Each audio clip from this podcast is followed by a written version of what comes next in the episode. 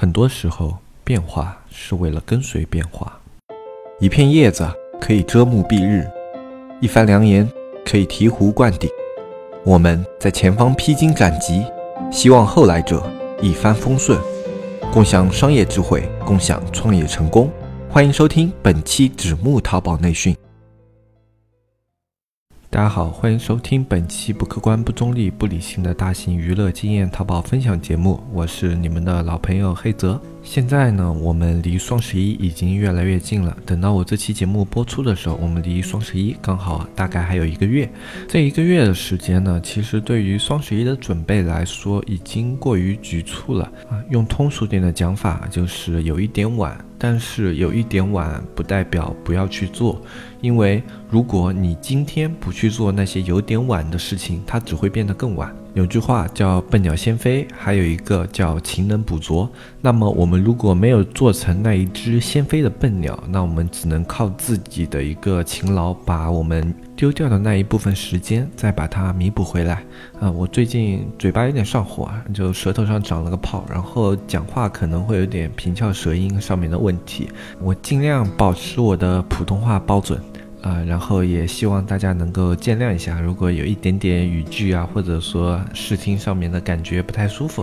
啊，这两期的话就稍微理解一下啊，毕竟舌头长泡还真的是挺痛的。然后这段时间我们这江浙这一块也是大范围的降温啊，大家出门的时候也要注意保暖，不要在双十一之前先垮了身体，那就没有办法很好的去准备双十一了。身体也是革命的本钱之一。今天这一期内容呢，我们一就是讲双十一前的流量获取，双十一前的流量获取的渠道有很多，我们也说了，这样的流量渠道获取是为了。更好的给赛马机制做准备，也是让你的产品在双十一能够有更好的表现啊！今天我们是主要从直通车的角度入手，而且是专门讲直通车的定向这一块，当然也会解析到另外一些直通车的玩法，但主要还是针对于定向的。然后在节目正式开始之前呢，我们还是继续来解析一个上一期的听友问题，因为我们上一期讲了一块关于淘宝客的玩法，那么有一个听友叫阿俊义武。就问我们，一直感觉淘客都是坑的玩法，动不动就百分之三十、四十的佣金，低客单的产品怎么做得起啊？这个确实是有这样的问题存在，就是你的产品如果利润不足，是很难去做淘客的。我们要结合这个产品的自身和你的店铺情况来看，比如说你可以牺牲一部分的利润去给这个产品做基础销量啊，或者说你现在在推这个主款，想要用高销量把它拉到一个某个坑位，那这种时候的话，你可以。考虑在亏本的情况下去做一定的淘宝客，当然也要知道你去做这个的话，你大概的亏损值范围是在多少，包括你这个产品如果到达了某个临界点，比如说你亏本卖多少件以后再卖的话，它的一个。亏损会很难控制，那么在这样一个临界点，你要先有一个自己心中的规划，在实际值达到你心中那个临界点之前，你要有一个准备去停止这样的一个淘宝客计划，嗯，包括你这个产品它在开了以后，具体表现也是要纳入范围的。比如说它开了淘宝客以后带来流量，并且有大量的自然流量引入，然后整体是处于一个盈利状态的，那这种情况下你保持下去其实是没有什么太大问题，它对你的店铺还是有一定好处的。 감사합니다. 如果它仅仅是淘宝客流量，而且它没有带来明显的自然流量增量的话，可以考虑关停这个淘宝客。具体开淘客的方法还是要根据你的实际情况来的。大家不要因为就音频里面讲了某些情况，就局限于这些情况。你要根据自己店铺的情况有一个灵活的变动。呃，如果在某一些节点你比较难以抉择的话，你也可以考虑跟我们社区里面的小安和运营稍微交流一下，都是没有问题的。总结下来的话，你去做一个。低利润的产品的淘宝客还是要比较谨慎的，要有自己一个充分的考量，不要因为一些数据和一些玩法就盲目的去尝试，因为别人在做这样的玩法的时候，他产品可能跟你不一样。那今天这一期的听友问题，我们就简单的讲到这里。接下来的话，我们来讲我们今天的一个主要内容，就是关于双十一前用直通车去引入流量的玩法。这里我们讲的是一个定向引流的玩法。在讲具体玩法之前呢，我们还是先。跟大家比较具体的来说一下，直通车它能够在双十一前准备活动做到什么样一个效果？直通车和淘宝客一样，它都是一个付费的引流端。你能够通过引入大量的付费流量，然后来做高你双十一前的一个赛马阶段啊。现在你去开一个双十一的计划可能偏晚，但是。偏晚比不做还是要好一点的啊！如果你现在没有做，你可以尝试着去在双十一前开一些定向的计划，包括一些低价引流的一些双十一前的引流计划，都是对你店铺有好处的。因为我们之前在讲淘宝课那一期就说了，你的双十一前的加购和收藏是两个很重要的数据，而一般。大流量都伴随着一定量的加购和收藏，这对你双十一去抢占会场是非常有好处的。而且还有一个叫反向邀约，双十一的会场在你双十一临近之前会有一个反向邀约机制，就是你的商品在这一段区域表现特别好。比如说，接下来一个月到双十一报活动前的，比如说十一月五号、六号的那时候，你的产品加购收藏一直保持一个高水准的话，它会有一些反向邀约的入口给你。这些反向邀约的入口就是针对于那些在双十一前夕表现特别好的商品，比如说一些新品，你可能基础数据量比较小，但你的产品曲线和产品增量表现好的话。依然有机会获得一些反向邀约的会场啊，这个我们因为有的听众朋友他可能从这一期开始听嘛，我们也就简单的讲一下啊，这就是双十一前的一个流量的作用。那么淘宝客是我们可以拓展的一块流量，直通车也是和淘宝客一样，如果直通车这一块的流量你不用自己的一些资源去抢占的话，你就等于把这一部分的加购和收藏送给别人。这当然是一件非常可惜的事情。如果你的资金不够参加这样的一个直通车竞争或者淘宝客竞争，那叫无奈。如果你有这样的资金的话，你不去参加这样的一个竞争，去获取你应有的流量的话，那就是比较可惜的一件事情了。双十一前的话，我们一般考虑的优先计划就是低价引流的玩法。至于低价引流的玩法怎么玩，我们前面直通车系列非常的完善的去讲解了一系列，就关于直通车基础的一些玩法，这里面你都可以看到。那双十一前的低价引流和我们前面讲的玩法没有大的差别，因为双十一我们说的最主要的目的是拿到收藏以及加购。那么为了拿到这两块东西，优先考虑的就是点击率。那么点击率的话，它还可以做到一个做低 PPC 的效果啊，这个在我们前面节目都会有解释。如果大家在这一块方面有问题的话，可以在这一期节目结束后回去听一下前面关于直通车低价引流的内容。那为什么我们在节前要用的是低价引流的玩法，而不是一些开高 ROI 的玩法，或者说是一些小爆款的玩法啊？原因的话，其实非常简单。因为低价引流切合这个双十一的营销环境，双十一前很明显的一点就是转化会有下降啊，转化下降是必然影响的一个效果，越临近双十一表现越明显，但是它的点击不会降低，反而就越临近双十一，人们的一个购物的一个浏览量反而会增大，它会预备储存自己双十一想要购买的一些商品，那么这时候它浏览量增大了，转化率降低了，这个时候不管你是去开 ROI 的计划，或者是去开爆款的计划，这两种行为都显得不是那么的明智。而低价引流呢，它就恰好切合了这样的一个环境，你可以用低价格去获取比较大的流量，同时这些流量它会有收藏和加购这样的购物行为。那么我不需要你这些流量转化，我只需要这段时间我引流的这些价格够低啊，那么它够低以后，它就可以给我带来赛马机制里面的一些好处。那 ROI 这一块时候就不是我关注的重点了，同时。它还可以拉高我整店的一个曝光，可能可以带动我在双十一前夕上架的一些新品啊，或者说我想要推的一些辅助款的销量，都可以通过低价引流款给带入进来啊。在双十一前夕，我们也会在提前一到两个月的时间，我们会特地开出几个低价引流款，目的就是为了给全店引流。那么这是直通车前的一个基础玩法，叫低价引流为中心的一个直通车开法。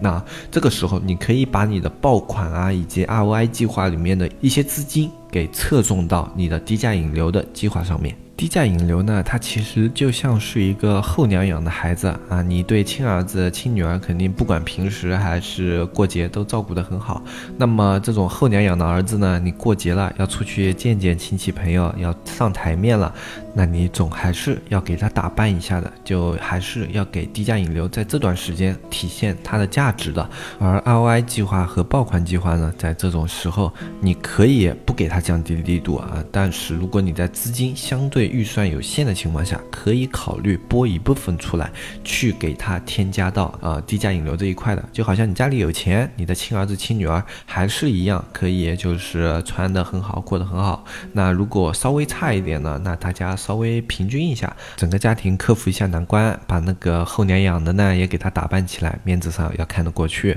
啊，基本上就属于这样的一个情况啊。当然啊，这里也只是打一个比方，让大家比较好理解，不是说我在什么生育观念上对什么啊亲儿子和这种后娘养的儿子有什么偏见，不是这样的啊啊，大家不要对号入座啊，这里只是打一个比方，让他能够稍微形象一点的给大家解释听一下。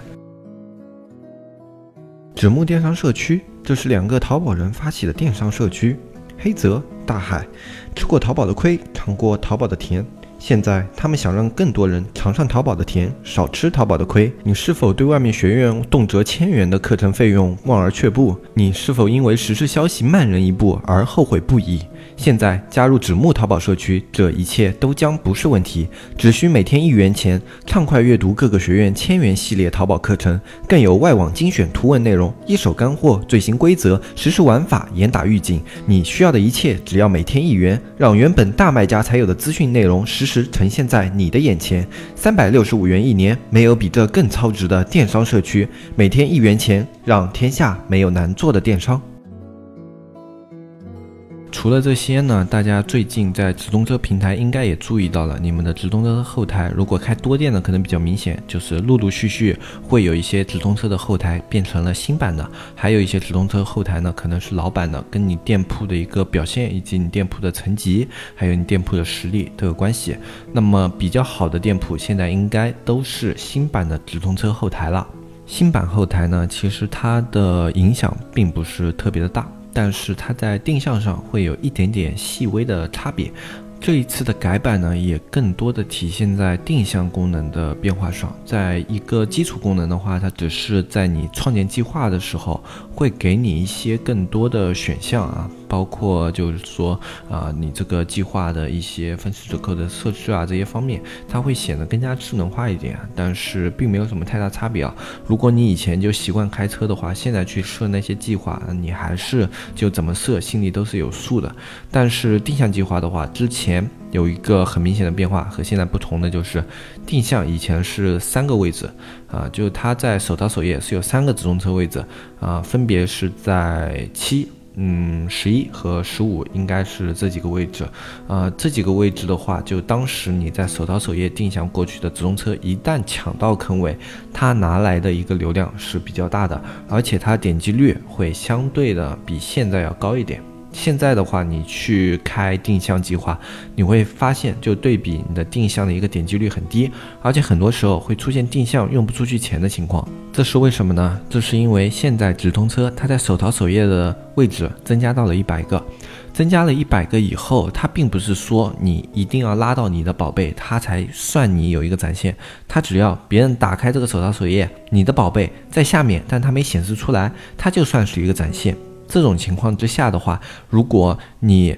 这个宝贝投放了一个定向，在很下面的位置，基本上就是很大的一个展现量，但是没有点击率，所以点击率下降是正常的事情。嗯，那为什么现在定向也比较难以用出去钱呢？就好像现以前定向你基本上开一两毛你就有位置了，现在定向的话你开五毛都不一定有位置，就是因为你定向的展示位置变到下面了。以前你一两毛有位置，它就是在前面三个的，很容易展现。现在的话，你哪怕出五毛，但是有人跟你竞争。你就会排在下面。你如果在很下面遇到我之前说的那种情况，就是说你分布在很后面了，但是别人已经算了你一个展现了，这种时候。别人不可能会点击那么后面的宝贝，或者说很少人会点击那么后面的宝贝，也就是说你开到五六毛可能都点不出去。这就是为什么现在我们新版的定向会有这样的两种情况，并不是因为改版有这样的情况，而是因为它的展现位置变多了，它的核心是因为展现位置变多了。那在这样的一个情况下，我们到底要不要去开定向？如果你有开车的一个能力和实力，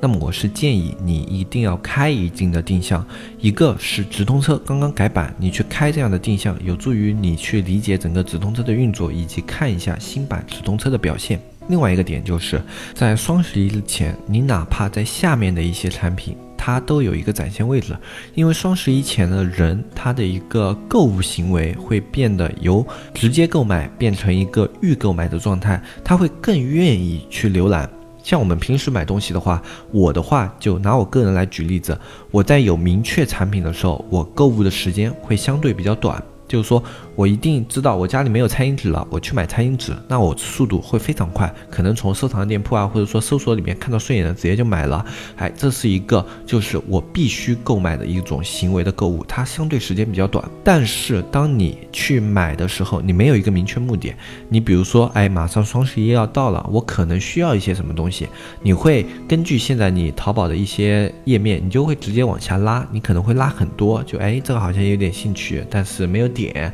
啊，然后看看下面好像也挺好的，然后看到某一个比较有兴趣，点进去，这是现在这种预购买的人的他们的一个购买的状态。这时候你在底部的一个手淘首页的展现的量就有可能会变大。那么在它变大以后，你去用一些。低价格去获取这种曝光的机会成本就变高了。那么在这样的一个环境下，我觉得这是一个值得大家去尝试一下的一个位置。包括我们现在自己测下来，这两天的数据观察下来，都会发现，就这两天它的一个呃展现量啊明显有所上升。那么点击量的话，就跟你的图啊，还有你这个整体的一个直通车具体处在哪个位置都有关系啊。但是它展现量在这段时间确实是有所上升了啊。然后转化率。有所降低，这是非常正常的一件事情。转化率降低的话，在双十一前，我觉得是一个非常非常非常正常的一件事情。所以最近，如果你的店铺出现了转化率降低的话，不要着急，你的转化率降低只是从侧面反映了双十一越来越近了。只要你的收藏加购以及咨询订单的那些客户的量没有一个明显的下滑的话，我觉得都是可以接受的。但如果你的访客出现了下降，那么我觉得你相对要引起一些注意。访客下降是一件不太正常的事情，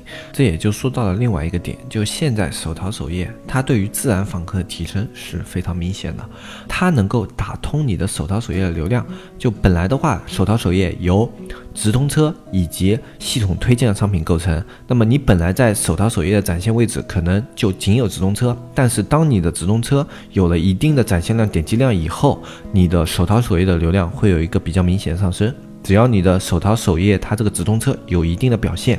啊，它这个访客量是会有上升的，你可以自己观察一下你的直通车数据啊，在生意参谋里面都可以看到，就通过手淘首页的人进来最近有多少，哎，这个是很直观的一个数据，你可以去试一试啊。虽然它的转化率比较低，但是访客进入你的店铺的话，它都是你这个店铺的一笔财富。只要你想好了，哪怕它现在转化率低，你在某个节点都是可以想办法引爆它的。具体的话就是看你引进来这些客户以后，你能给他看。看到些什么，这都是你需要去考虑的一个运营上的细节问题。如果大家对直通车以及新版的手淘首页直通车玩法比较有兴趣的话，我们社区里面是上架了一套关于直通车新版手淘首页的一个定向的玩法，也解析了新版和旧版这种手淘首页定向方面有什么不同。整个视频解析的非常的完善，基本上只要有直通车基础的人，你看一遍都可以理解现在直通车发生了怎么的变化啊。包括你如果直通车基础比较薄弱。你去看一些我们前面上传的一些直通车基础课，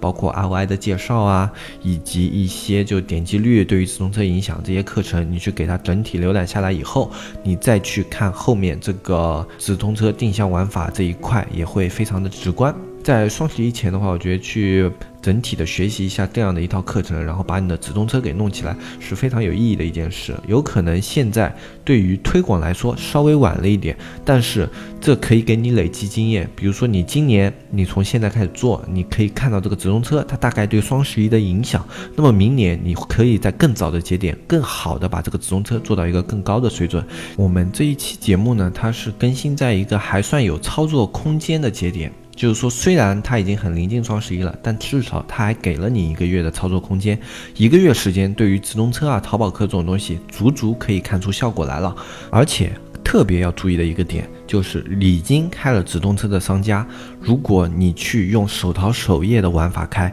你的手淘首页的玩法大部分会表现的非常的好。你直通车基础账户对于你整个直通车都是有权重加成的。你直通车如果表现越好，你去开这个，它的效果就越好。如果是那些已经有了常规计划的那些直通车的一些玩法的朋友，我建议你一定要去开了试一下啊，哪怕你开了前面就表现不太尽如人意啊什么的，你去再去把它关掉，也就是一笔就尝试费用，就等于是试错费用嘛，它不会特别的高，但是万一成功了，它带给来的效益是非常非常可观的。那今天这一期，因为时间的关系的话，我们讲的具体内容就大概的讲到这里了。啊，更多的玩法的内容呢，反正如果是社区的朋友，你都可以在社区里面找到相关的玩法。如果不是社区的朋友，可以去听一下我以前的直通车课程啊。如果你想要加入社区的话，你就只要添加我们客服的微信，就纸木电商的拼音，然后添加我们客服小安，然后具体的怎么样加入社区，以及我们社区里面有怎么样的一些服务，